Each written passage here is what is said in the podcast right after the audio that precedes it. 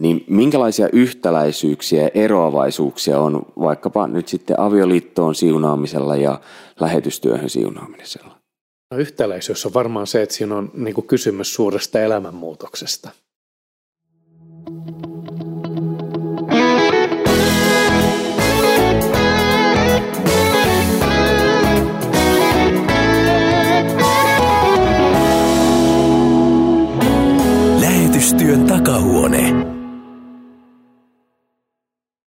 Tervetuloa kuuntelemaan Suomen evankelis-luterilaisen kansanlähetyksen tuottamaa lähetystyön takahuone-ohjelmaa. Ja tällä kertaa moni varmaan kuulee jo, että nyt ei olla studiossa, äänimaailma on hieman erilainen.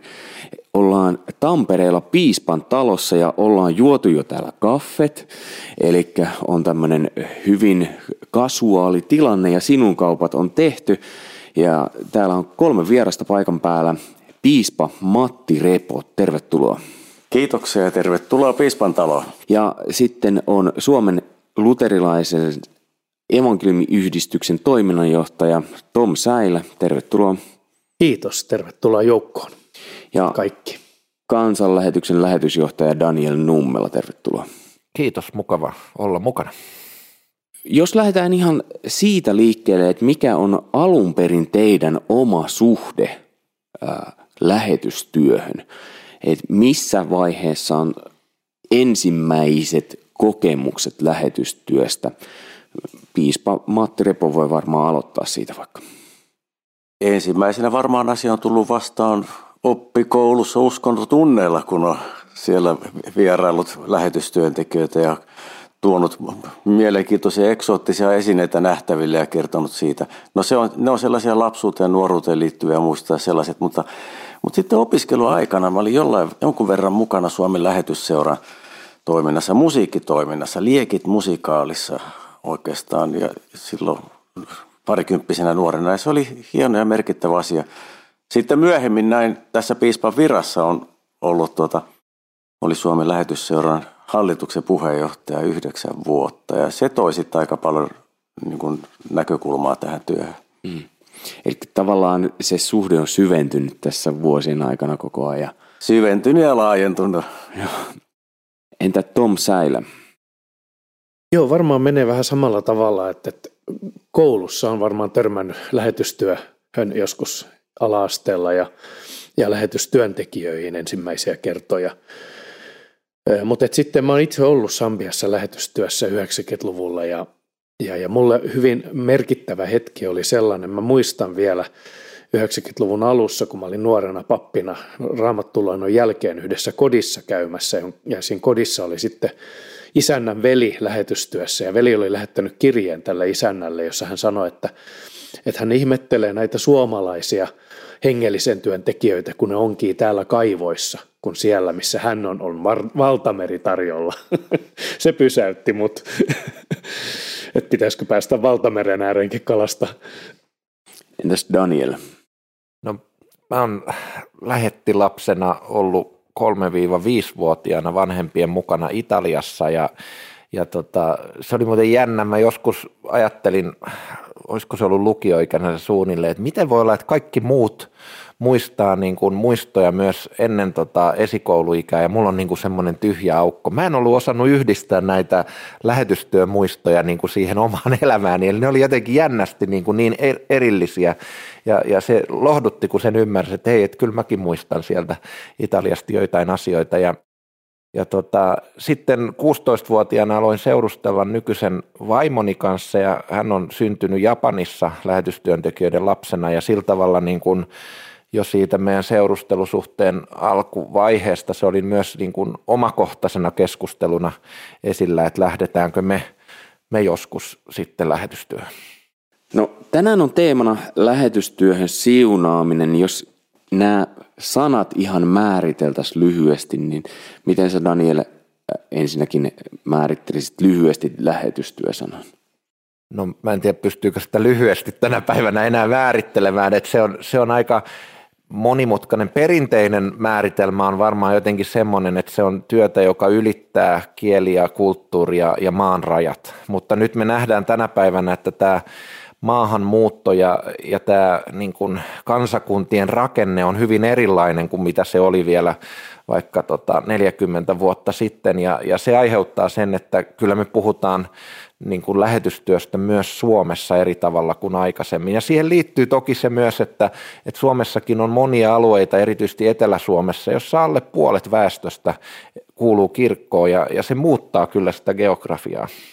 Kuulostiko tämä paikkansa pitävältä? Kyllä, kyllä. se, juuri, se juuri, noin, noin se juuri on, mutta usein meillä kyllä kirkon seurakunnissa ajatellaan lähetystyöstä aika tuollain vanhanaikaisesti sillä tavalla, että se on jotain sellaista, mitä mitä lähetetään joku tekemään jossain kaukana. Ja sitten meidän tehtävämme on lähinnä koota rahaa siihen ja hoitaa sitä sillä tavalla. Kun pitäisi nähdä se, että kysymys on tästä Kristuksen missiosta, jossa Jumala, jossa Jumala katsoo maailmansa puoleen ja, ja, ja tota, antaa poikansa syntyä ihmiseksi. Ja sitten tämä poika rupeaa vaikuttamaan maailmassa, kiertää siellä pyhällä maalla ja, ja, ja kokoaa itsellensä opetuslapsijoukkoja ja lähettää heidät kulkemaan kaikissa kylissä ja kaupungeissa. Ja se on jotain sellaista, joka pitäisi vaikuttaa meillä tässä omassa ympäristössämme, omassa elämässämme, ryhtyä sillä lailla Jumalan valtakunnan airueksi ja tehdä sitä lähetystyötä tässä omassa ympäristössämme, omassa elämässämme. Ei niin, että se tapahtuu jossain tuolla kaukana maapallon toisella puolella. Sekin totta kai siihen kuuluu. Se ulospäin suuntautuminen on siis avain. Ulos, ulos lähelle tai ulos kauas, mutta kuitenkin se, että ymmärretään, että että me emme elä niin kuin itseämme varten, vaan kun me Jumalan valtakuntaa varten elämme, niin silloin me vaikutamme ulospäin ja silloin me pyrimme niin kuin, niin kuin olemaan Kristuksen todistajana lähellä ja kaukana. Että sitä lähetystyötä ei ikään kuin ulkoisteta meiltä täältä jonnekin tuonne pois, minne lähetetään joku todistamaan, vaan toimi myös tässä omassa ympäristössämme Kristuksen lähettelijä. Tomi ja sitten Daniel. Joo, näin on. Että, että kaikki kristityt on lähetystyöntekijöitä myös. Sittenhän tässä on tämä aspekti, tämä siunauksen aspekti, lähetystyöhön ja siunaaminen. Ja, ja, ja, ja se on aika, aika mielenkiintoinen se siunauksen käsite, että mitä se on. Että, että se on niin kuin, jotenkin mä ajattelisin, että se on niin sitä Jumalan läsnäoloa ja huolenpidon ilmaisu. Siis kaikki se, mitä Jumala, Jumalassa on hyvää ja hienoa, niin, niin se on niin kuin tiivistetty siihen siunaamiseen. Mutta sitten vielä, jos ajatellaan tätä siunaamistusta lähetystyöhön, niin aika usein raamatussakin, kun siunataan, niin se liittyy johonkin semmoiseen ratkaisevaan hetkeen. Ei aina, mutta usein. Ja, ja nyt tuossa kun siunataan lähetteen, niin se on hyvin ratkaiseva hetki. ja lähtee uuteen tehtävään ja tarvii siunaa. Daniel oli sanomassa vielä lähetystä. Joo, mä ajattelin siitä, että, että yksi jako, millä tätä on helpotettu ymmärtää, on joskus käytetään tämmöistä sisälähetys ja ulkolähetys, mikä tavallaan tuo just sen, mistä, mistä Piispa puhuu, että, että, että se on sitä samaa lähetystyötä, jota meidät kutsutaan tekemään, missä me ollaankin, mutta sitten sitä voi, jos haluaa erottaa, niin erottaa niin, että toinen tapahtuu kotimaassa ja toinen ulkomailla. No Tom aloittikin vähän avaamaan tätä siunaamisasiaa, niin minkälaisia yhtäläisyyksiä, kun yksi siunaaminen, mikähän on ihmiselle yleensä tuttu, on avioliittoon siunaaminen. Niin minkälaisia yhtäläisyyksiä ja eroavaisuuksia on vaikkapa nyt sitten avioliittoon siunaamisella ja lähetystyöhön siunaamisella?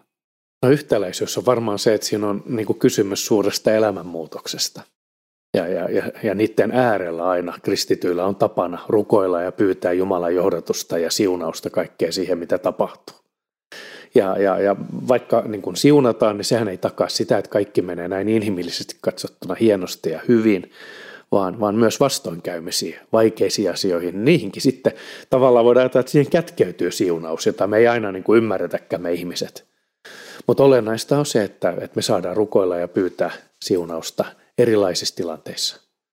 Ja on siinä sellainenkin yhtäläisyys, että, että siinä ihminen lähtee jollekin sellaiselle matkalle, mitä hän ei etukäteen pysty hallitsemaan.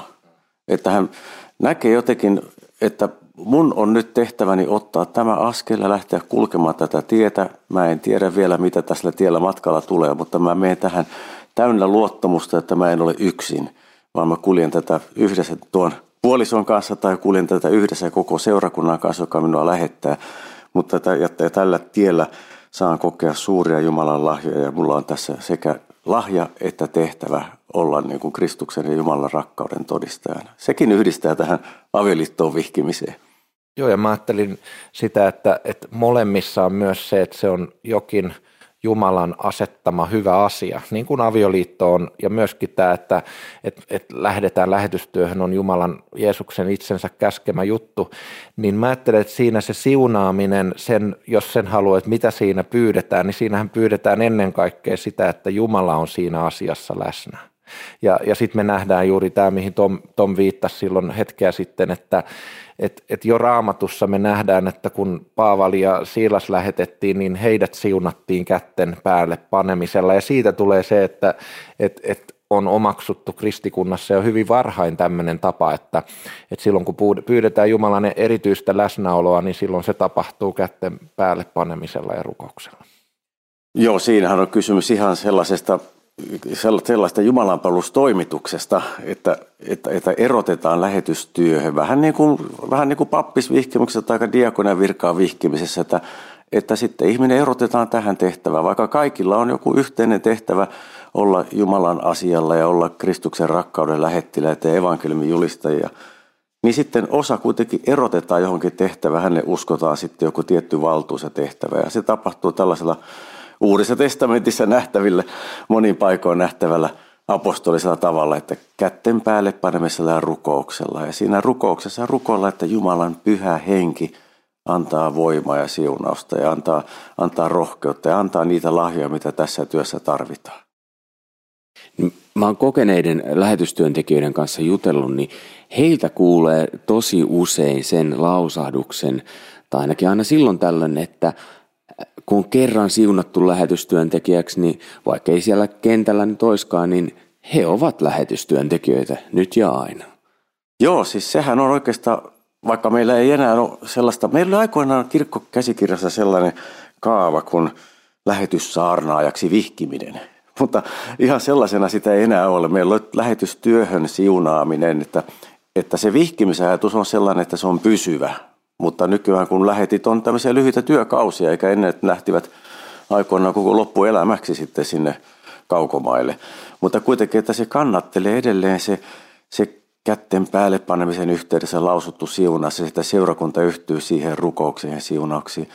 Semmoinen muuten tässä myös näissä siunaamis- ja vihkitoimituksissa on myös yhtäläinen ja vielä avioliittoon vihkimisessäkin, että siinä kysytään, että tahdotko tahdotteko lähteä lähetystyöhön ja, ja tahdotteko, niin kuin tässä kysymyksessä sanotaan, että tahdotteko hoitaa tehtävänne uskollisesti Jumalan kunniaksi ja Kristuksen kirkon rakentumiseksi. Tehdään kysymyksiä, johon joutuu vastaamaan, että tahdon. Ja, ja, se, ja se tahdon kysymys jotenkin raapasi ihmistä syvältä ja, ja hän muistaa sen hetken varmasti, kun hän on seissyt sinne pyhästi alttarin edessä ja sanonut tahdon. Ja, ja, ja kohtaa sitten vaikeuksia sen tahdon mukaisten tekojen toteuttamisessa, ellei häntä sitten koko seurakunta rukouksen kannattele ja ellei hän saa luottaa siihen, että se siunaus, mikä, mikä saa häntä kantaa. Niin sehän on vähän sellainen, että silloinkin kun ei siltä tunnu, mm. niin se tahdon lupaus kantaa kuitenkin. Niin ja se, vaikka se mun tahtoni on vajavaista ja kehnoa mm. ja välillä tahdon jotain päinvastaista ja, ja jotain muuta, niin kuitenkin se, että, että, että muut tahtuvat myös minun kanssani sitä, että, että, että tämä Jumalan tahto voi toteutua. Turvis viittasi tähän identiteettikysymykseen ja, ja se on totta siis, että kovin usein ja, ja itsekin koen niin, että kerran lähetystyöntekijä, aina lähetystyöntekijä. Ja, ja, ja tähän sisältyy myös semmoisia ihan inhimillisiäkin piirteitä, että että et se on merkittävä elämänmuutos, merkittävä elämänvaihe, kun on ollut lähetystyössä ja se on vaikuttanut hyvin syvästi johon kaikkiin lähetystyöntekijöihin varmasti se kulttuuri ja ne kristityt ja se elämän piiri, missä on oltu muutamia vuosia. Mutta sitten toisaalta se ei ole niinku uniikki ilmiö, että, että mä oon ollut myös rauhanturvajoukoissa yhden vuoden. Ja, ja sielläkin on vähän semmoinen niin henki, että okei, että kun on kerran ollut, niin sitten on aina vaitteri myös sitten myöhemminkin ja, ja, ja on rauhanturvaveteraani ja niin edelleen. Eli, eli tätä ilmiötä esiintyy laajemminkin kuin vain lähetystyön tekijöiden osalta. Sitten on ehkä, ehkä totta myös se, mihin tämä tavallaan viittaakin tämä, että nykyään ei enää samalla tavalla vihitä, että se kuva, että mitä lähetystyö itsessään on, niin sekin on, on, on murroksessa. Mä ajattelin, että varmaan niin kuin tänä päivänäkin näkyy jo meidänkin kirkossa, että on, on useampia ajatuksia ja ymmärryksiä siitä myös, että mitä se lähetystyö varsinaisesti on. Et, et voi olla niin, että et paikoin se tulee enemmän tämmöiseksi niin kuin asiantuntijatehtäviksi ja, ja, ja sen tyyppiseksi, jossa ei välttämättä sitten ole enää se perinteinen ajatus siitä, että eletään jossain joidenkin ihmisten kanssa ja yhdessä kuljetaan elämää, mikä on usein juuri semmoista niin kuin pitkä, pitkäkestoisempaa. Ja mä itse ajattelen, että varmasti molemmille näille on niin kuin, niin kuin tarvetta, mutta toisaalta pidän sitä myös, niin kuin itse näen sen niin, että kyllä tänä päivänäkin edelleen tarvitaan myös sitä, että, että mennään johonkin niin, että tarkoitus on olla siellä niin pitkää kuin se on niin kuin inhimillisesti mahdollista. Että monesti sitten koulu, jos on lapsia, niin heidän kouluvaiheensa ja muut, niin voi vaikuttaa siihen, että, että kauan siellä pystytään olla. Niin ja yksi muutos tuossa, tuossa samassa on myös on se, että, että lähetystyönhän tarkoitus on on saada siellä paikallisesti nousemaan jaloilleen sellainen yhteisö, kirkko, joka itse kannattaa itsensä ja joka myös itse julistaa ja joka myös itse toimittaa lähetystyötä. Ja silloin myös nämä pohjoisen pallonpuoliskon yhteistyökirkot, niin ne, ovat, ne, ne eivät enää ajattele sillä tavalla, että me mennään sinne jonnekin pakanoiden keskuuteen puskaan pimeyttä ja julistamme evankeliumia siellä sillä kömpelöllä murteellisella murteella, me olemme opiskelleet, vaan sitä, että me tuemme sitä työtä, jota se paikallinen kirkko tekee. Ja niissä tarvitaan näitä asiantuntijoita, koska ne rakentuvat sitten myös oman hallintonsa, oman järjestyksensä ja, järjestelmänsä ja muu, muun avulla. Ja tarvitaan koulutustoimintaa ja muuta. Että siinäkin mielessä lähetystyön tekeminen on muuttunut tällaisen kumppanuuden ajatuksen kautta. Ja, ja samalla me näemme myös, että, että alkaa tapahtua tämmöistä – niin kuin kahden suuntaista lähetystyötä, tai sitä, että se suunta kääntyy. Jos se oli 1800-luvun lähetysherätyksessä pohjoisesta etelään, niin nyt me ymmärrämme, että, että, että, että se muuttuu maailma, että tullaan etelästä pohjoiseen. Tapahtuu tällainen niin kuin sanotaan reverse mission, että, että, että meillä on paljon lähetystyöntekijöitä Euroopan maissa eteläisestä pallonpuoliskolta evankeliumia julistamassa siellä, missä se on jo unohdettu. Oikeastaan se on aika hieno ajatus se, että lähetystyö ei ole vain niin kuin jostakin johonkin, vaan se on kaikkialta kaikkialle. Ja, ja, ja tämä, minkä sanoit, niin ajattelin, että siinä on toisaalta myös yksi tämmöinen jokaisen lähetystyöntekijän jonkinlainen kipupiste, että sen työn tavoitteena on tehdä jollain tavalla siitä niin kuin omasta työstä tarpeetonta. Ja, ja se ei ole aina välttämättä henkisesti helppoa, koska ihminenkin kiintyy siihen, mitä hän tekee. Tässä on merkille pantavaa tässä ilmiössä, miten evankeliumi tulee vetten yli takaisin Eurooppaan, josta se on joskus lähtenyt moniin eri paikkoihin. Se, että, että se on mennyt sinne hyvin organisoidusti ja vähän niin kuin länsimaisen yhteiskunnan järjestelmien avulla ja saattamana – mutta nyt kun se tulee takaisin, se tulee sieltä hyvin monimuotoisena, ei välttämättä niin, että kirkot olisi kovin järjestelmästi päättänyt, mepä lähetämme nyt Eurooppaan tai Suomeen jonkun lähetystyöntekijän, vaan ihmiset tulee vilpittöminä kristittyinä, ulospäin suuntautuina kristittyinä ja todistaa Kristuksesta yksinkertaisesti ja haluavat kokoontua itse jossain seurakuntayhteydessä ja, ja näin, ja, ja, ja se tulee niin kuin näin spontaanisti tämmöisen sissimarkkinoinnin kautta. Hei, jos me puhutaan uudesta lähetystyöntekijästä, niin moni ihminen ja lähettäjä näkee sen tilanteen, kun lähetystyöhön siunataan vaikka kesäjuhlilla. Eli miten teille Sleyllä muuta, onko kesäjuhlat yleensä se paikka? Yleensä vai? joo. Joo. Niin, niin tota, kun ajattelee sitä prosessia ää, uuden lähetystyöntekijän osalta, niin missä vaiheessa hänellä tulee se kontakti tänne ää, hiippakunnan puolelle? Tämä on hyvä kysymys ja mä toivoisin, että sitä saataisiin vähän enemmän venytettyä sitä kontaktia ja saatu vähän aikaisemmaksi, koska ne, ne monet lähetystyöntekijöiden siunaamiset, joita mulla on ollut, niin, niin mä olen saattanut kyseisen järjestön lähetysjohtajan kanssa keskustella, että mihikäs tehtäviin tässä onkaan lähössä, keitä ja minne päin maailmaa. Ja sitten vasta silloin, silloin, silloin lähetystyöntekijöiden siunaamisen aamuna sitten saata heitä tavata siellä jo vaikka tuntia ennen, ennen kuin se alkaa se Jumalan palvelus ja keskustella heidän kanssaan, että mitä sulla on edessä, että mihin sä oot menossa ja minkälaista se tehtävä on siellä. Että, et, että siinä on monta, monta asiaa, mitä olisi voinut ehkä syventää piispankin kanssa sillä pikkuhiljaa, jos olisi aikaisemmin tavannut. Mutta tässä on vielä vähän kehittämisen varaa kieltämättä. Niin vähän niin kuin ennen avioliiton siunaamista on tämmöiset keskustelut, niin voisi olla lähetystyöntekijän kanssakin. Joo, kyllä kun pappi vihkii paria, niin kyllä hänen täytyisi useampia viikkoja ennen kertaa tavata sitä paria. Joo, näitä tilanteita, joissa lähetystyöntekijöitä siunata voi olla useitakin. että nimikko-seurakunnissa voidaan toimittaa siunaaminen ja, ja jossain muissa, jotkut esimerkiksi leyn yhteisöt on saattanut toimia niin, että he on halunnut siunata. Ja, ja, ja, ja silloin, ja, mutta nämä, mitkä saa näkyvyyttä, on nämä kesäjuhlien siunaamistilanteet, joissa on paljon lähettejä ja jossa piispa on sitten paikalla. Ja ja, ja siinä sitten se, että kuka piispa siunaa, niin oikeastaan juontaa juurensa siihen, missä päin Suomea silloin se kesäjuhla on. Ja, ja sen takia siinä niin kuin ei ole ihan helppo piispan toimia niin, että hän pystyisi niin kuin olemaan kontaktissa, kun hän ei ole välttämättä ollut sitä ennen eikä sen jälkeen, mutta hän on vain sen alueen piispa, jossa oli kesäjuhlat. Ja se tekee tästä tilanteesta hiukan haastavan. Dania ja sitten Matti. Meillähän on itse asiassa sillä tavalla niin kuin eri tavalla tämä nykyään, että lähetyt, se varsinainen lähetystyöntekijäksi siunaaminen meillä on nykyään erillinen niin kuin juhla. Ja, ja, ja siinä mielessä on ollut minusta tosi hienoa, että sitten siinä on Matti käytännössä ollut joka kerta ja, ja se on usein loppiaisena, mikä sopii vielä teemallisesti erittäin, erittäin hyvin tähän, että meillä ei ole nyt enää niin kuin vuosiin, varmaan kymmenen vuoteen ainakaan ollut enää sitä, että se olisi niin kuin joku muu, vaan se on ollut nyt sitten tämä Tampereen hiippakunnan piispa, joka on meillä siunannut.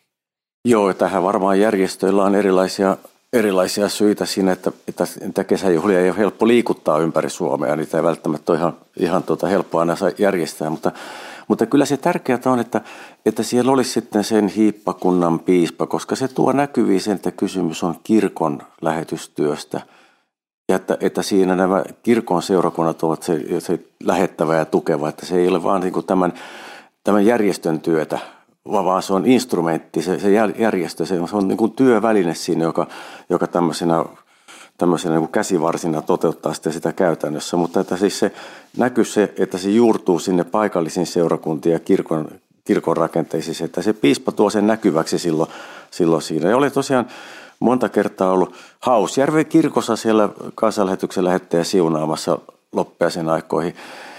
Ja tota, evankeliumiyhdistyksen lähetitkin piti toissa kesänä siunata karkussa, mutta kuinka ollakaan sain silloin juuri sen taudin, joka tässä viime vuosina on kiertänyt maailmaa ja jouduin sitten sen omat osaltani peruuttamaan, mutta paikallinen kirkkoherra sitten se hoiti hienosti.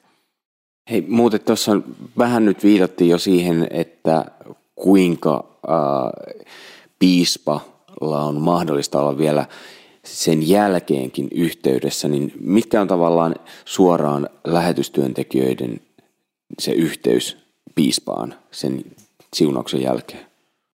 Tämä on toinen herkkä paikka. Pistit sormesta taas vaikeaseen paikkaan. Että aika vähän se on. Kyllähän he, ne yhteydet hoituu kyllä lähinnä sitten taas sen järjestön kautta sinne lähettäviin seurakuntiin, jos niitä yhteyksiä on. Mutta, mutta kyllä se melkein kun piispan auton perävalot katoaa kirkonmäeltä, niin kyllä ne melkein valitettavasti jää aika vähäisiksi, jollei sitten ole muuta syytä tavata niitä lähettejä. Ajatellaan kuvittelin tilanne, että mä olisin lähetystyössä ja mä haluaisin olla piispaan kanssa yhteydessä sekä oman järjestön ja niiden lähettävien seurakuntien lisäksi, niin onko mahdollista siihen, että lähetän tänne sähköpostia, että voidaanko tavata tai voitko tulla käymään kentällä? Vai miten tämmöiset hoituu? Voi toki, kyllä se on mahdollista. Ja kun mietin, että miten monta pappia olen vihkinyt vaikkapa kansanlähetyksen palveluksia ja heistä monet on lähtenyt lähetystyöhön, niin kyllä siellä ainakin joku sellainen, joka, joka sitten on pyrkinyt myös käymään tapaamassa minua ja lähettämään postia ja kertomaan, mitä kuuluu. Ja, ja, tuota, ja ihan mielellä mahdollisuuksien mukaan lähden käymään kyllä myös paikan päällä, jos jossakin kentällä jossakin matkan päässä on. Mutta se vaatii tavallaan myös aktiivisuutta lähetystyöntekijältä itseltään. Vaatiihan se totta kai kyllä. Hei, äh, jos ajatellaan vielä sitä itse tilaisuutta, niin millä tavalla siihen valmistaudutaan konkreettisesti? siihen siunaustilanteeseen?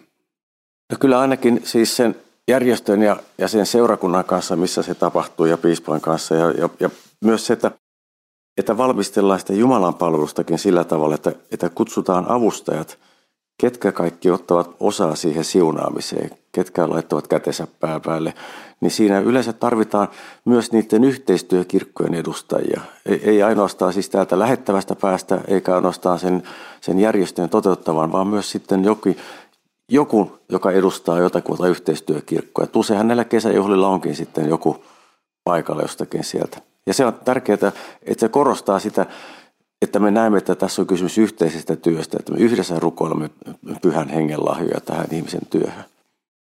Joo, se on ju- juuri näin, kun Matti sanoi, että meillä kesäjuhlilla, kun on vuosittain yleensä on aina joku meidän ulkomainen kumppani mukana, niin he on osallistunut sitten tähän siunaamiseen ja, ja sillä tavalla siinä tulee juuri tämä yhteistyö. Ja, ja sitten me on pyritty siihen vielä, että jos me tiedetään, että ensimmäistä kertaa lähetettävänä on, on joku perhe, joka menee tietylle alueelle, niin on pyritty, että jos sieltä on mahdollista saada ulkomainen vieras, niin silloin, silloin on näin ollut. Mutta toki joskus ne on näitä meidän pohjoismaisia kumppaneita myöskin esimerkiksi, jolloin sitten siinä ei, ei kun me ei kauheasti Pohjoismaissa tällä hetkellä lähetystyötä tehdä, niin silloin se on erilainen, mutta joka tapauksessa näin. Joo, mulle tulee mieleen hyvin semmoisia käytännönläheisiä asioita, että pitää järjestää tilat ja pitää järjestää albat. Ja, ja, ja meillä on ollut sellainen tapa aina silloin, kun se on istunut siihen tilanteeseen, niin ollaan järjestetty myös ruokailu siten, että piispa on voinut siinä niin kuin ruokailuyhteydessä keskustella vielä lähetystyöntekijöiden kanssa vapaammin ja rennommin ja, ja lähetystyöntekijät on ollut tyytyväisiä, kun he on päässyt kertomaan, minne he on menossa ja mitä he odottaa ja niin edelleen, että, että tämmöinen niin kuin kodikas tilanne on pyritty aina järjestää jollakin tavalla siihen ennen siunaamistilannetta. Ja niissä tilanteissa usein myös sitten heidän lähiomaisensa, perheväkeä, vaikka jos on nuorista kysymys, niin vanhemmat, jotka, myös omistaa sen tilanteen jollain lailla myös itselle tärkeänä, että tässä nyt uskotaan omia lapsia jonnekin, jonnekin kauas ja joita ei nähdä vähän aikaa, niin siinä myös halutaan osallistua siihen tukemiseen ja, ja tuota, rukoukseen heidän puolestaan. Niin se on tärkeää, että että tällaisessa tilanteessa myös annetaan aikaa sille. Joo, se on totta. Sehän lähetystyöhän ei mullista vain sen lähtevän ihmisen elämää, vaan sen koko lähiympäristön, että se vaikuttaa syvästi esimerkiksi siihen, että minkälaiset suhteet niin kuin lapsella on isovanhempiinsa ja, ja serkkuihinsa ja, ja muihin. Ei, ei se tarkoita välttämättä sitä, että ne olisi huonot ja etäiset, mutta kyllä se vaikuttaa siihen niin kuin arkiseen yhteydenpitoon monin tavoin no se on mullistava hetki niille lähetystyöntekijöille, niin, äh, ja varmasti moni saattaa jännittääkin sitä, niin pitääkö heidän valmistautua jollain tavalla vai riittääkö, että katsoo, että kravaatti on suorassa? No tietenkin pastolla ja, ja rukouksella. Toivottavasti, mutta siis kyllä se on, siis vitsit sikseen, niin mä oon nähnyt sen, että se on vakava hetki.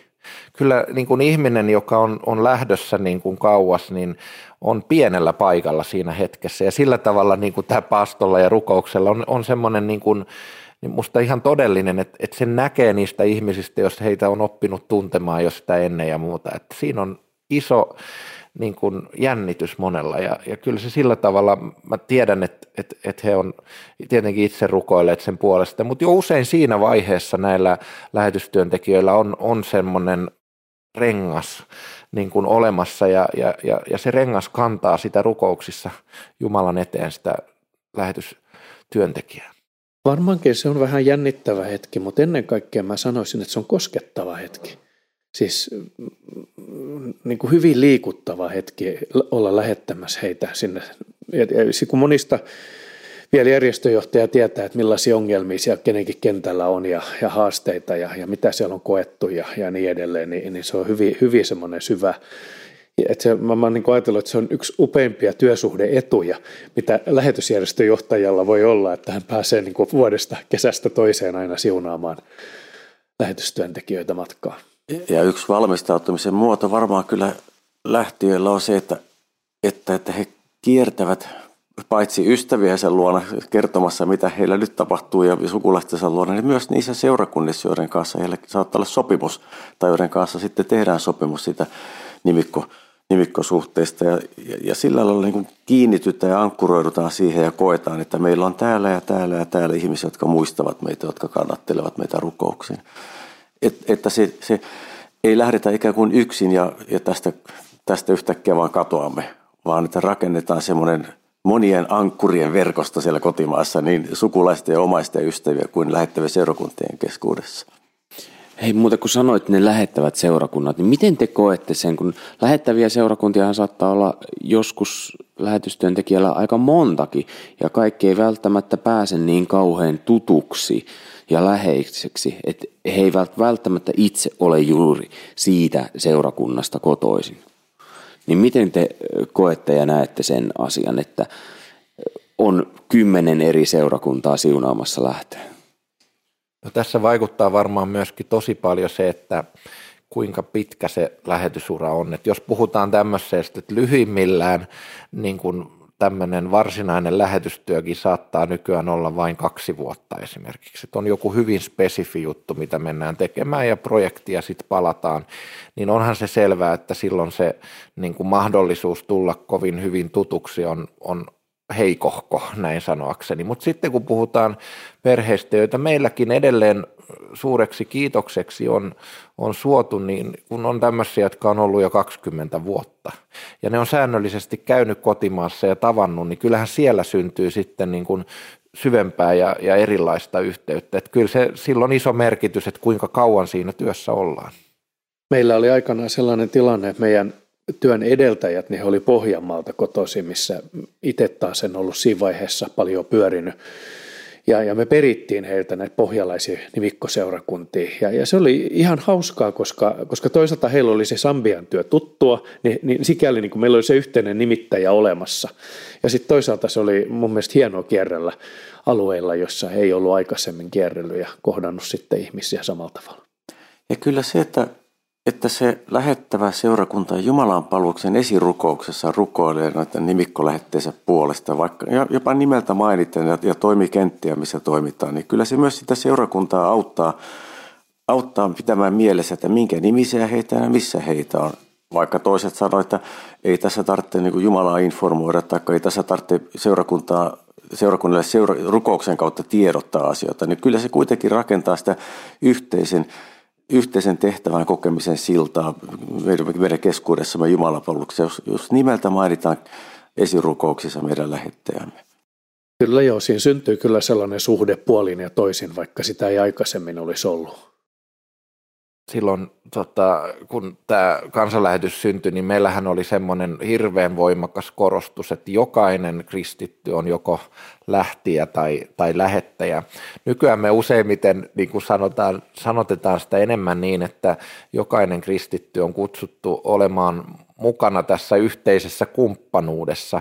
Ja, ja mä ajattelin, että siinä on tietyllä tavalla siinä on upea näkökulma se, että ei ole vain niin, että jotkut antaa rahaa ja jotkut lähtee, vaan, vaan se on yhteinen prosessi, jota tehdään yhdessä näiden lähettäjien kanssa. Mutta sitten toisaalta oon miettinyt sitä, että että tämä nykyinen sanotus saattaa myös kyllä jollain tavalla niin kuin heikentää sitä ihmisen ajatusta, että, että, että no me kaikki ollaan tässä mukana.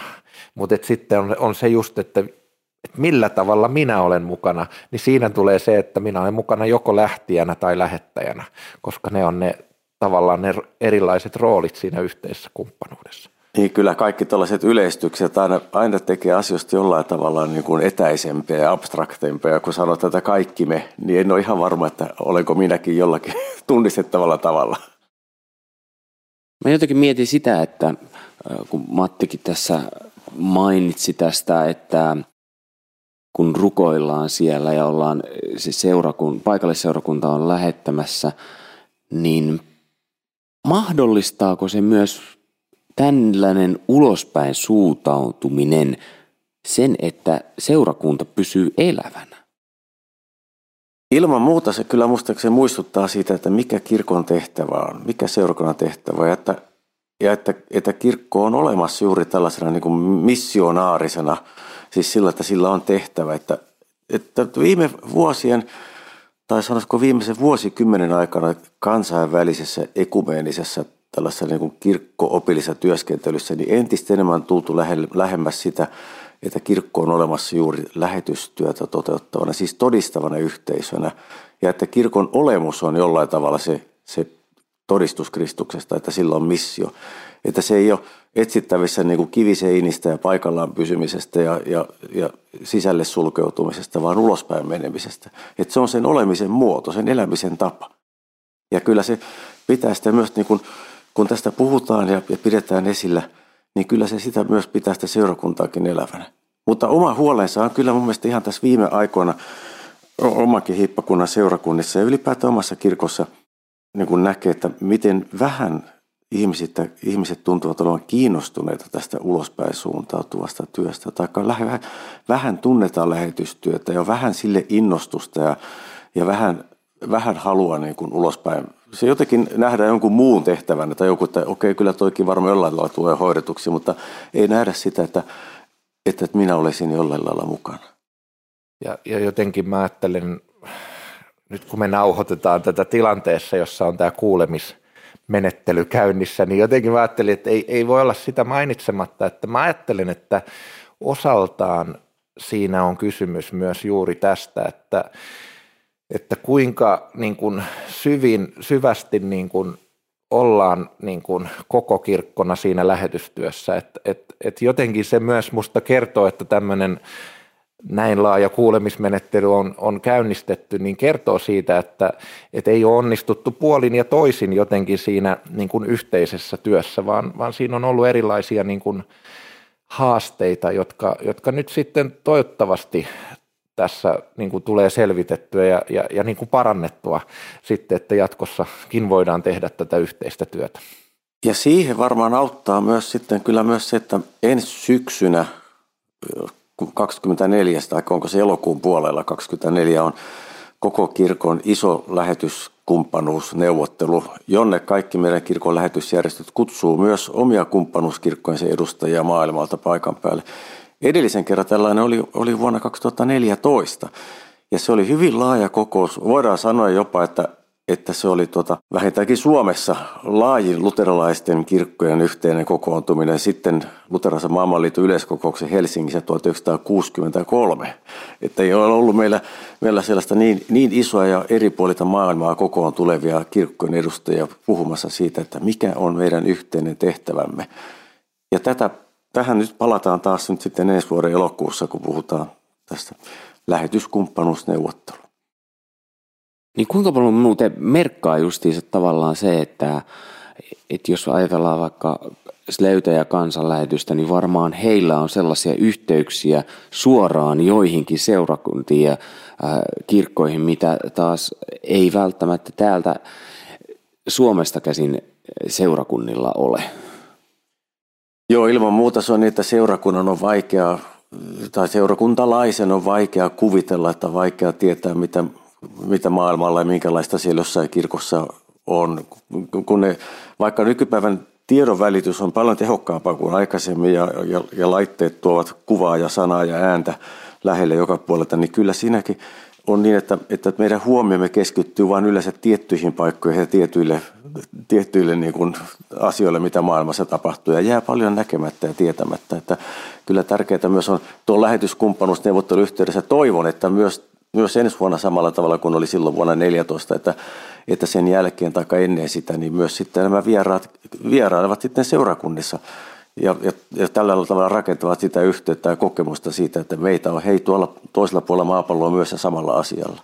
Ainakin meillä on ollut niin kuin juuri se kokemus, että silloin kun me pystytään joku tämmöinen niin kuin kumppanuus seurakunta tai, tai paikallinen työntekijä tuomaan sieltä lähetysalueelta tänne, jotta täältä on jotkut seurakunnat tukeneet ja, ja saattamaan heitä yhteen, niin se on ollut hirveän niin kuin positiivista ja rakentavaa sille koko lähetystyön kokonaisuudelle. Ja, ja, ja sillä tavoin juuri, juuri tämä on yksi toive itselläni tähän näihin lähetyskumppanuusneuvotteluihin liittyen, että, että siinä se voisi juuri toteutua, että saatetaan näitä toistensa puolesta rukoileita ja, ja, ja niin kuin sillä tavalla niin kuin etäisesti yhteyttä pitäneitä ihmisiä niin kuin yhteen ja, ja sillä voi olla suuri siunaus Suomen kirkolle. Joo, tällä kontaktin saamisella, jonka seurakuntalaiset ja seurakunta voi saada niin kuin paikalliseen kirkkoon, jossa he on tehnyt lähetystyötä lähetysjärjestön kautta pitkään, niin, niin kyllä ne semmoisia kuningashetkiä on, kun sieltä tulee joku vieras omaa seurakuntaa vierailemaan ja tuomaan terveisiä siltä lähetyskentältä, missä hän on. Ja niitähän ilman näitä kumppanuus tapahtumiakaan, niin, niin, niin, niin toteutetaan kuitenkin ihan vuosittain, että, että aina, aina tulee joku vierailija, joka sitten on jostakin lähetyskentältä ja kiertää seurakuntia Suomessa. Hypätään siihen lähetystyöhön siunaamisen siihen hetkeen vielä takaisin. Tämä mielenkiintoista keskustelua, tämä, tämä mihin mentiin tässä, mutta kun me ajatellaan niitä tilaisuuksia, missä tämä on järjestetty, niin nyt on tullut esille kesäjuhlat ja sitten, että on ihan pelkästään semmoinen tilaisuus, mihin, missä keskitytään siihen, että tämä on nyt lähetystyöhön siunaaminen.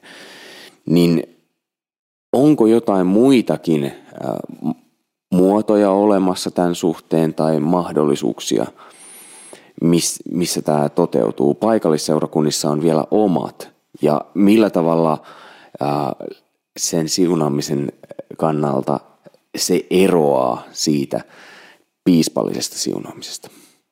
Joo, seurakunnassa voidaan pitää sellainen matkaan siunaaminen, joka, joka tota noin, niin kyllähän se periaatteessa siinä on kysymys pohjimmiltaan samasta asiasta, että siellä rukoillaan näiden lähtiöiden puolesta ja halutaan heitä, heitä kannatella ja rukoilla heille pyhän hengen, pyhän hengen voimaa. Mutta tietysti ehkä se, että, että kun piispa siunaa, niin ehkä siinä tulee enemmän näkyviin se, että, että, että, että ylitetään rajoja. Piispan viran tehtävähän on oikeastaan ylittää juuri paikan ja ajan väliset rajat. Siis että osoittaa jatkuvuutta ajassa, menneisyydestä tulevaisuuteen nykyisyyden kautta. Ja myös sitten niin kuin ylittää paikallisten seurakuntien väliset rajat ja osoittaa, että jokainen seurakunta kuuluu hiippakuntaan ja hiippakunta kokonaiskirkkoon. Ja, ja piispan viran ideana juuri se, että, että se on, niin kuin liittää tähän maailmanlaajuiseen kristilliseen Kristuksen kirkkoon, että, että, että sillä kun taas sitten se paikallisen paikallisen tehtävän on varmaan sitä, että paikallista tukemista siinä. Mutta ehkä tämä on nyt on tällaista niin piispan silmiin katsottuna, että, että mun silmiin aukeaa siinä se, että, että tässä nyt liitytään tähän niin kuin globaaliin liikkeeseen ja halkiaikain liikkeeseen. Yritetään kytkeä tuohon kokonaisuuteen ja tehdä sitä näkyväksi. Käytännössä kun järjestetään näitä lähetystyöntekijöiden siunaamisia, niin piispailla aina kerrotaan se, että kuka on nyt niin kuin ensimmäistä kertaa menossa. Ja sitten piispa siunaa hänet tai heidät lähetystyöhön. Ja, ja sitten muut siunataan sitten niin kuin matkaan, jotka ovat jo kerran, kertaalleen lähetystyöhön siunatut. Ja, ja näitä matkaasiunaamisia voidaan toimittaa ihan miten paljon tahansa, mutta että ainoastaan yhden ja ensimmäisen kerran ihminen voidaan siunata lähetystyöhön ja sen tekee piispa meidän kirkko, kirkon käytännön mukaisesti. Ja mä ajattelin, että tämä, mistä Matti sanoi, tämä, että siinä liitytään johonkin halki kristillisen historian ulottuvaan kokonaisuuteen, niin se on musta hirveän tärkeä ulottuvuus. Se, se tuo tavallaan semmoisen vaka, vakauden ja, ja jotenkin sen historiallisuuden, että me ei olla tämmöisiä historiattomia, että me yhtäkkiä on, on tullut tämmöinen, että on ihmisiä, jotka uskoo Jumalaan, vaan, vaan siellä niin kuin Jumala on luonut maailman ja sitten tehnyt suunnitelman syntiin langenneen ihmisen saattamisesta uudelleen yhteyteensä. Ja, ja sitten me nähdään, että kirkko syntyy ja, ja sieltä lähtee se historia, kun Jeesus lähettää. Ja sillä tavalla me me kaikki ollaan osa sitä suurta jatkumoa. Ja musta se on tavallaan antaa sitä perspektiiviä, että kun joskus lähetystyössä voi, voi syntyä myös semmoinen niin kuin taakka siitä, että, että onko tämä kaikki nyt minun harteilla, niin vähän semmoinen kuin sillä Elialla oli siinä, että kun hän oli tehnyt valtavia ihmettekoja ja sitten hän masentui, että, että, että, että mä en jaksa enää, niin lähetystyöntekijälle voi tulla semmoinen niin kuin samanlainen ajatus siitä, että onko tämä kaikki nyt minun harteillani ja mitä, kuinka paljon mä jaksan tätä, tehdä tätä työtä, niin, niin siihen auttaa se, että näkee sen, että on osa sitä historiaa. Siellä on valtavasti ihmisiä, joita Jumala on käyttänyt ja käyttää ja tulee tulevina vuosinakin käyttämään aina siihen asti, kunnes Jeesus tulee toisen kerran takaisin. No ei tähän, mä, mä sanoin myös tuossa kysymyksessä vähän monipolveilevassa kysymyksessä, että voisiko olla joku muu paikka.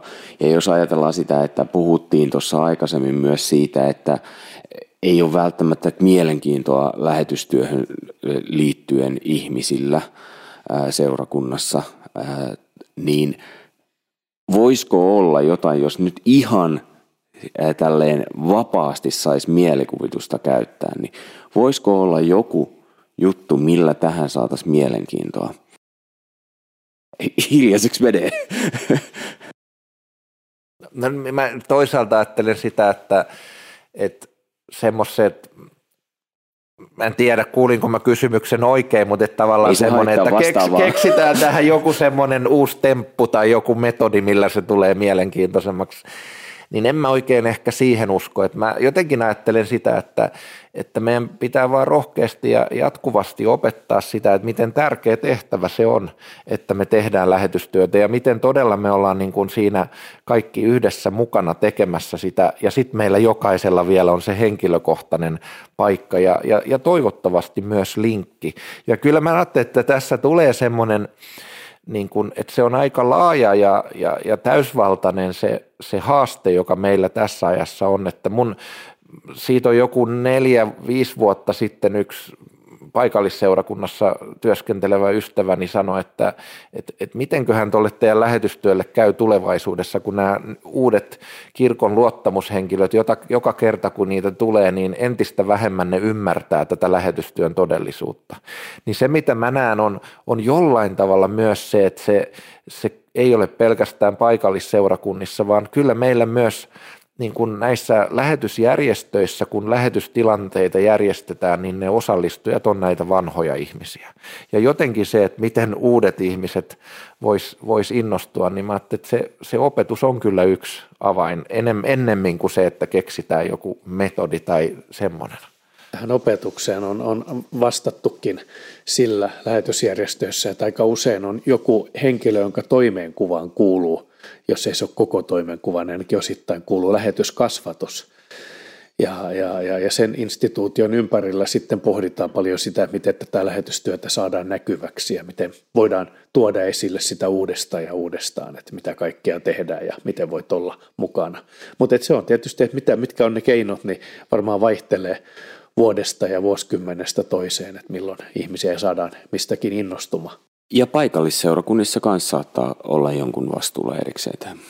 Ja kyllä nykypäivänä, kun jokaisella melkein on taskussa sellainen laite, millä voi nähdä kuvia maailmalta joka puolelta, niin jos ne lähetit siellä tekisi pikkusia, pikkusia tuota, no niin, sosiaalisen median pätkiä, joita he sitten jakas, jakaa siellä, niin, niin kyllä se myös herättää ainakin niissä, jotka, jotka seuraa jotakin somekanavia, niin, niin sitä kautta voi tulla myös tutumaksi lähetystyön arki siellä Nykypäivän ihmiset siis niin helposti matkustaa toiselle puolelle maapalloa verrattuna päivän ihmisiä, joilla se oli niin kuin hyvin harvoille mahdollista. Ja sitten vielä eh, nykypäivän ihmiset pystyvät niin nopeasti saamaan tietoa joka puolta maailmaa, että luulisi, että, että tällainen näiden laitteiden hyvä ja notkea käyttö, kun vaan niihin innostuu ja, ja alkaa tehdä sellaisia vaikka pieniä videonpätkiä muita ja, ja haastatteluja ja muita ja jakaa niitä, niin kyllä sitä kautta minusta lähetystietoisuus lisääntyy – ja ehkä myös semmoinen lähetysnäky vahvistuu myös. Kyllä. Daniel. Niin mä ajattelin, että juuri se, mitä Matti sanoo, on musta se yksi iso haaste, että, että silloin vielä niin kuin, sanotaan viime tuhan, vuosituhannen puolella, niin maailma ei ollut niin globaali kuin se on tänä päivänä.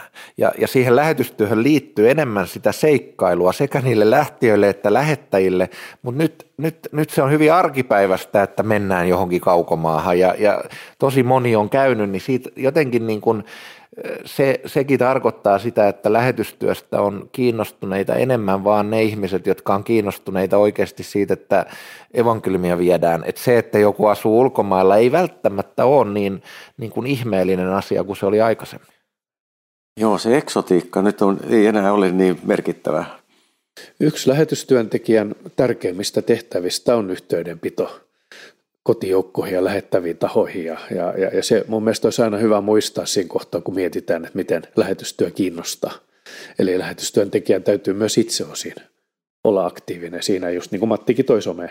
Matti ja Daniel. Ja tuoda sitten myös esiin sitä, että mitä tämä meidän työ vaikuttaa. Siis tuoda myös jotakin niitä tuloksia ja kertoa niistä ihmisistä, joissa on tapahtunut jotakin ja millä tavalla Kristus, millä tavalla Kristuksen evankeliumi muuttaa maailmaa täällä, missä me olemme tätä työtä tehneet, niin tuoda niitä hedelmiä näkyviin. Ja se myös ihmisissä innostaa ja, ja syntyy sitä luottamusta siihen, että tämä kannattaa.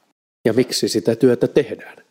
Tämä on hyvä tämä, tämä vaikuttavuuden arviointi ja siitä kertominen. Me joskus naurettiin Amerikassa, tuolla Japanissa, kun meillä oli ihan konkreettinen tilanne, jossa amerikkalainen kertoi samasta tilanteesta kuin mistä me oltiin kerrottu, että mitä siellä tapahtui, niin toinen versio oli suunnilleen tämmöinen, että, että siellä oli valtavasti ihmisiä ja, ja, ja satoja tuli uskoa ja sitten pohjoismaalaisten kertomus oli semmoinen, että no ei sinne ihan niin paljon tullut kuin toivottiin ja kyllä siellä ehkä joku niin kuin uskonkin löysi, että se tavallaan niin kuin sekin, se, se tämä meidän pohjoismaalainen luonteenpiirre on semmoinen, että me pyritään pitkälti niin kuin siihen realismiin tässä kerronnassa. Ja se ei ole aina eduksi tälle lähetystehtävälle. Että kyllähän se enemmän innostaa, jos kertoo, että, että ei vitsi, että nyt siellä oli Jumalan henki liikkuu ja, ja, ja siellä tapahtui suuria ihmeitä ja, ja muita. Mä vielä palaan ihan lyhyesti, jos sallit tuohon kysymykseen siitä, että, että, että, että mikä voisi niin kuin – auttaa, niin yksi, mistä me on paljon puhuttu ja me on yritetty tehdä siinä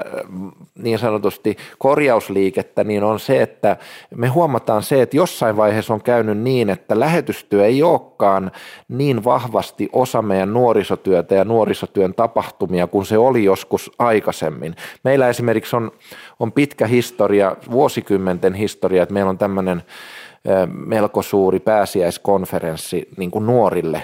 Ja, ja aikaisemmin se oli kuulemma, näin mulle on kerrottu, koska se ei ollut enää sitä silloin 90-luvun luvun lopulla, kun mä olin nuori, niin se oli niin kuin pitkälti tämmöinen aktiokonferenssi, jossa ne, jotka oli lähdössä lyhytaikaiseen lähetystyöhön seuraavana kesänä kokoontui yhteen ja, ja heitä, heille niin kuin sitten, mutta nyt nykyään se on niin kuin aika lailla riisuttu, mutta nyt me on puhuttu sitä, että olisi tärkeää, että me onnistuttaisiin tuomaan se takaisin. Ja meillä on ollut mielenkiintoisia kokemuksia siitä, oliko uuden vuoden leiri vuosi vai kaksi vuotta sitten, jossa sitten oli nuorille tarjottu tämmöistä Israel-kanavaa ja nämä järjestäjät ajatteli, että tuleekohan sinne ketään, että pidetään se nyt kuitenkin. Ja sitten meillä oli siinä semmoinen nuori perhe, jotka nyt on sitten Israelissa tekemässä työtä, niin se, se tuli niin täyteen se luokka, että osa joutui istumaan lattialla. Ja se oli jotenkin niin kuin tosi hieno juttu, että kyllä se nuoriakin kiinnostaa, kun se jotenkin niin kuin vaan loksahtaa kohdallensa. Siis nyt mulle avautui tämän tapahtuman nimi, koska se on Quiet Action, eli aktio.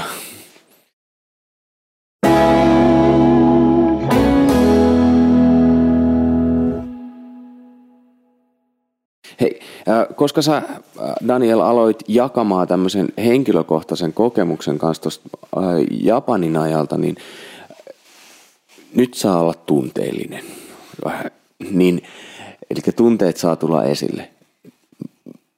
Mitkä on joku teidän oma muisto tai kokemus tällaisesta tilanteesta, kun on siunattu lähetystyöhön? Tuleeko mieleen? Tietysti kun niitä Matillakin on varmaan aika piispan roolin kautta aika monia, mutta nouseeko siellä joku yksittäinen mieleen? Se voi olla omakin. No mulle, mulle tuli ekana mieleen semmoinen tilanne, jossa on mä en muista, oli, olisiko se ollut kolmannelle työkaudelle lähtiessä. Me ollaan kesäjuhlilla ja kävellään kulkuessa. Lapsetkin on jo sen ikäisiä, että ne itse kävelee sinne etupenkkiin, jossa sitten niin kuin siinä tilaisuudessa meidät siunataan matkaan, niin niin se, kyllä se on aika vaikuttava hetki, että, että koko sen juhlakansan, siinä on monta tuhatta ihmistä ja koko sen juhlakansan huomio keskittyy näihin, jotka ovat, ovat lähdössä. Ja, ja ehkä siinä tilanteessa se oli varmaan se kolmas kerta, eli meidän niin kuin näistä olleista työkausista tällä erää niin kuin viimeisin, kun ymmärsi jo paremmin myös, mitä siinä tapahtuu, mihin siinä ollaan menossa ja, ja mitä se vaikuttaa muhun ja mistä mä joudun luopumaan ja, ja mitä mä saan, kun mä menen sinne. Ja niin kuin sitä monenlaista niin kuin pohdintaa liittyy siihen hetkeen, että kyllä siinä on vahvasti tunteita. Mulla on ehkä vähän, vähän tota noin, sekulaarimpi kokemus siinä mielessä, että että tota, ensimmäinen lähetystyöhön siunaaminen, joka on piispana toimittanut, kesäkuussa 2009 täällä Tampereella oli Suomen lähetysseura lähetysjuhlat ja No se oli sellainen kesäkuu, että se oli varmaan vuosikymmenen kylmiin viikonloppu. Että oli varmaan kuusi astetta lämmintä ehkä. Ja tuossa Ratinan stadionilla sitten oli, oli tämä messu ja lähetystyön siunaaminen. Ja, ja paljon sitten ulkomaisia kumppanuuskirkkojen edustajia. Ja ne joutuivat ne lähetysseuran työntekijät, niin Tampereen kaikki kaupat kiertämään, vaatekaupat kiertämään, että ne löytää talvivaatteita – jotka oli tietysti kaikki pantu pois ja pelkästään kesävaatteita myynnissä. Ja, ja että nämä vieraat ei paleltu sinne stadionille. Ja, ja, ja, tota, ja se siunaaminen oli siinä sitten ja, ja, ja paleltiin kaikki siellä kovasti ja, ja, ja tota, ainakin, ainakin näytti siltä, että, että lähti kansa kovasti pois, niin kun heti kun lehto oli sen saanut, ne lähtivät autoihin lämmittelemään, että ainakin eivät kaikki edes kuuntelemaan lähettämisen sanoja. sellainen, sellainen kokemus, mutta joka tapauksessa se oli pyhä hetki, se oli pyhä hetki, jossa jaettiin jälleen sitä niin kuin inhimillistä kokemusta, että minkälaista se nyt on, kun tässä kylmässä maailmassa Kristuksen sanoma haluamme viedä eteenpäin. No, mulle tuli sellainen kokemus mieleen, joka ei ollut tällainen virallinen matkaan siunaaminen, vaan, vaan, se oli tilanne, jossa, jossa mä menisin kuolla sinne Sambiaan. Mulla niin tuli umpilisäkkeen tulehdus, vatsakalvon tulehdus ja verenmyrkytys kaikki saman tien. Ja, ja tota, ja, ja, ja on jäänyt sillä niin kuin pysyvästi mieleen, miten niin kuin paikalliset ihmiset siellä, ne seurakuntalaiset, kirkon väki tuli päivittäin rukoilemaan mun puolesta sinne sairaalaan. Ja, ja, ja miten sitten taas täällä Suomessa esirukoiltiin ihan, ihan huimasti koko sen ajan. Ja, ja se, se oli sellainen siunaus, missä sai olla, vaikka niin kuin inhimillisesti näytti tosi huonolta ja pahalta, ja, ja näin, mutta sitten toisaalta niin niiden läpi ja niissä niin Jumala ja hänen siunauksensa ja seurakuntansa ja kirkkonsa kanto. Daniel tuossa mainitsi aikaisemmin myös siitä, että tavallaan maailma on aika avoin nykyään, että joku voisi ajatella, että lähtee ihan yksin lähetystyöhön. Ää, niin tämä, mitä sä kerroit, on aika hyvä esimerkki siitä, että ei kannata lähteä. Ää, tuleeko teillä joitain muita asioita mieleen, minkä takia se, miten te rohkaisitte tällaista ihmistä kuitenkin siihen, että ei lähtisi yksin ja että se siunauksella on paikka ja merkityksensä. Tulee heti mieleen muutamia vapaiden suuntien lähettejä, joita on kohdannut, jotka on tullut sinne työalueelle niin, että heillä ei ole ollut kauheasti käsitystä siihen, mitä he tulee. On saattanut olla niin, että, että kielikouluun ei ole budjetoitu rahaa ollenkaan ja, ja, ja sitten niin, että asumiseenkin on budjetoitu aivan liian vähän verrattuna paikallisen kulttuurin hintatasoon. Ja kyllä näissä tilanteissa on tullut semmoinen olo, syvä kiitollisuus siitä, että, että et näissä Suomen kirkon virallisissa lähetysjärjestöissä se on hyvin organisoitua ja järjestelmällistä ja nämä eri puolet on niin kuin huomioitu. Että en tarkoita sitä, etteikö niitä voitaisiin vapaissa suunnissakin huomioida. Varmasti heilläkin on, on hyvät ja omat systeeminsä, mutta, mutta on kohdannut myös sitä, että silloin kun lähdetään niin kuin vähän niin kuin inno, suurella hinnolla, mutta ei niin hyvällä niin kuin perehtymisellä tilanteeseen, niin sit siitä voi tulla semmoisia haasteita, jotka jo lopulta tekee sen työn mahdottomaksi. Ja tuohon liittyy vähän vastaavalla tavalla myös se, se auttamisen halu, mikä ihmisillä, vilpittömillä ihmisillä on, ja usein ajatellaan, että, että mennään lievittämään jotakin hätää, järjestetään keräys johonkin jonkun hyvän asian puolesta kehitysyhteistyön tai tämmöiseen, ja ja halutaan mennä tukemaan sitä, mutta ajatellaan, että kaikkein varmimmin se menee perille, kun me ikään kuin suoraan käydään viemässä se raha sinne jonkun käteen ja taskuun. Ja todellisuudessa silloin se, että se on kaikkein altteinta joutumaan jonnekin korruptioon jonkun toisen, jonkun niin kuin yksittäisen omaisuudeksi, eikä käytetä näitä järjestöjä, joilla on, joilla on niin kuin vakiintuneet toimintatavat ja, ja tieto ja taito siitä, miten viranomaisten kanssa ollaan yhteydessä ja mitä kaikkea pitää ottaa huomioon ja miten asiat sitten saadaan hoidettua niin, että, että ne eivät vain tue sitten sit eriarvoisuutta ja korruptiota. Mutta ihmiset täällä päässä välttämättä eivät näe sitä, vaan ajattelevat, että se hukkuu sen järjestön mekanismeihin. Ja, mutta kun minä sen suoraan käyn viemässä, niin se ei häviä mihinkään, vaan auttaa niitä ihmisiä. Tom. Joo, kasteen perusteella niin, niin me ollaan kaikki lähetystyöntekijöitä. Mutta sitten toisaalta lähetystyö on nimenomaan kirkon tehtävä ja, sitä ei, se ei ole mikään yksilösuoritus eikä sooloesitys, vaan, vaan, vaan siinä tarvitaan niin kuin valtavasti ihmisiä ja monenlaista toimintaa, rukousta ja taloudellista toimintaa ja tietotaitoa. Ja, ja näin ollen niin, niin ehdottomasti se on kirkon yhteinen tehtävä. Ja siitä ehkä tulee juuri se, että että kyllä niin kuin riippumatta siitä, mikä se laajempi konteksti on tai muuta, niin se olisi tärkeää, että jokaisella lähetystyöntekijällä on se lähettävä yhteisö siellä taustalla. Että kukaan ei ole vaan, siinä tulee myös tämä kutsu, että on se sisäinen kutsu, että mä tahdon, mä koen, että Jumala tahtoo mun tekevän jotain, mutta sitten on tärkeää se, ja ja luterilaisuudessa on arvostettu tätä ulkosta kutsua. Että on myös organisaatio joka, tai yhteisö, joka arvioi, että sä olet kykenevä tekemään sitä, mitä se sun sisäinen kutsu sanoo, ja siinä tulee tavallaan se, että se, se vahvistaa sen ja, ja se luo siihen sitä, sitä turvaa, ja sen takia musta nämä ei, ei tule väheksyä sitä ulkosta kutsua, että ne molemmat on tärkeitä. Ja jokainen meistä tarvitsee sellaista ulkoista tunnustamista myös toiselta. Heikkona hetkinä kaipaa toiselta kannustavia sanoja, että hyvin se meni, kyllä sinä osaat, hienosti tämä sujuu, älä ollenkaan murheissasi. Että jokainen tarvitsee tehtävissä myös hengellisessä työssä ja lähetystyössä. No entäs lähettäjälle, mitä te sanoisitte hänelle? Miten te rohkaisitte? Nykyihmisellä saattaa olla kysymyksenä helposti se, että mitä mä siitä saan? Mä taas innokkaana. Mulla tuli heti hyvä, hyvä, mielestäni hyvä ajatus mieleen, mutta mä ajattelen, että lähettäjien olisi tärkeää myös muistaa se, että, että mitä enemmän annat, sitä enemmän saat. Eli tarkoitan sitä, että mitä syvemmälle niin kun lähdet mukaan siihen todella siihen kumppanuuteen ja prosessiin, niin sitä paremmin se palkitsee siitä, että, että oppii ymmärtämään ja näkemään ja elämään mukana siinä lähetystyössä, vaikka onkin niin kuin kaukana. Ja, ja, ja sillä tavalla mä, niin kun, se on valtavaa, että meillä on ihmisiä siis, jotka on jonkun vaikka maan ihmisten puolesta niin 50 vuotta rukoillut ja kokoontunut yhteen rukoilemaan. Lähetystyöntekijät on ehtinyt välissä usein vaihtua monta kertaa, mutta heillä on nimenomaan se näky siitä, että me rukoillaan vaikka tuolla Tansaniassa olevien ihmisten puolesta tai, tai jonkun toisen maan ihmisten puolesta ja se on upeaa. Ja joskus parhaimmillaan ehkä, ehkä nämä lähetysaktiivit ihmiset, tukijat ja lähettäjät, niin ehkä heillä saattaa olla mahdollista myös itse vierailla sitten siellä paikan päällä ja nähdä ja kuulla ja luoda ihmisystävyyssuhteita myös näihin sikäläisiin ihmisiin, niin sitten saa paljon syvyyttä siihen, vaikka siihen joutuu tietyn satsauksen, satsauksen tekemään aikaansa ja rahansa laittamaan siihen, mutta siitä saa sitten oman elämänsä uutta mielekkyyttä ja uutta syvyyttä koko tämän maailman ymmärtämiseen.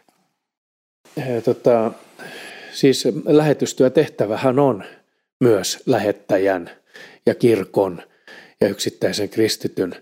Ja, ja sitä kautta niin, niin se on yhteinen tehtävä, yhteinen käsky meille jokaiselle. Ja, ja se, että meillä on tämmöinen organisoitu lähetystyö, niin, niin se tarjoaa mahdollisuuden olla osallisena siitä tehtävästä. En ole pelkästään tukemassa tai rukoilemassa, vaan minä olen tekemässä sitä, vaikka en ole siellä maassa ehkä koskaan käynytkään. Ja, ja, ja sen se antaa.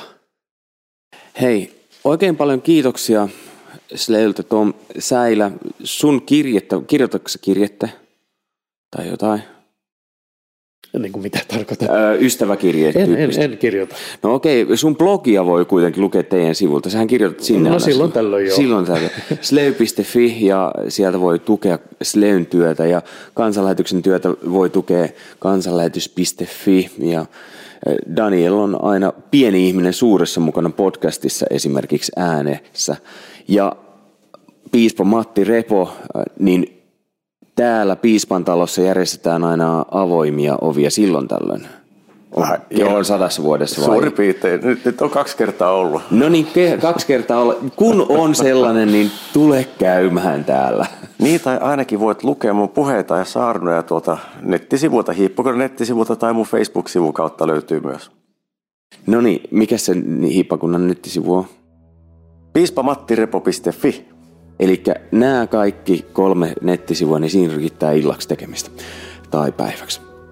Kiitos oikein paljon, hyvä kuulija, kun vietit tämän hetken kanssamme.